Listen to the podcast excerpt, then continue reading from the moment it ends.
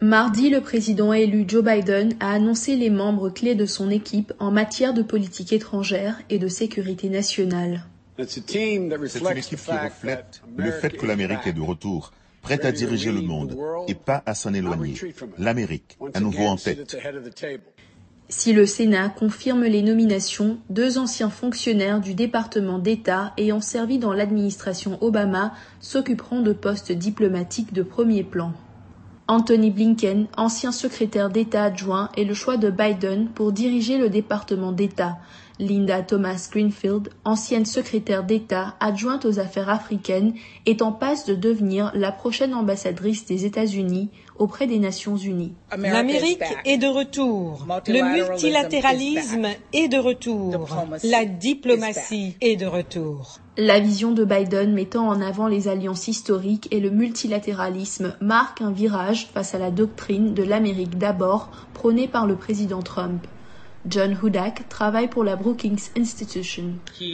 Biden veut restaurer le type de foi que les Américains et les dirigeants du monde entier avaient autrefois dans le gouvernement américain et qu'il estime que l'administration Trump a terni au fil des années.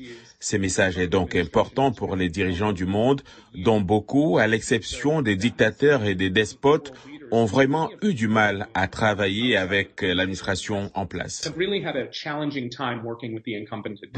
Les nominations de Biden mettent l'accent sur la diversité. Si elle est confirmée, Avril Haines serait la première femme à diriger les services de renseignement et Janet Yellen serait la première femme à la tête du Trésor.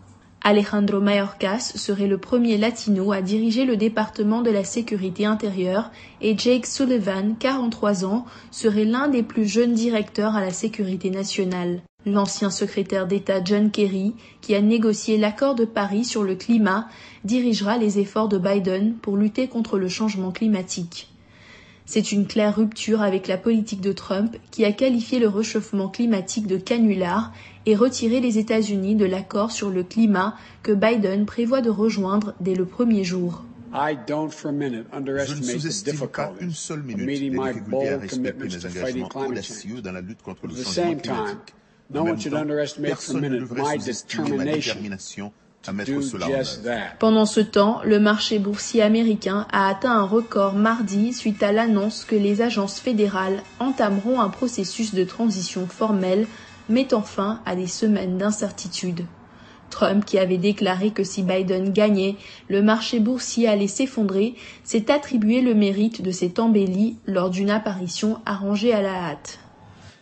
Sur le marché boursier, l'index du Dow Jones vient d'atteindre 30 000 points, le niveau le plus élevé de l'histoire. Trump, qui n'a toujours pas concédé, n'a pas mentionné Biden ou la transition dans ses remarques, ni lors de la cérémonie du pardon de la dinde de Thanksgiving à la Maison Blanche. Joyeux Thanksgiving à tous. Merci beaucoup.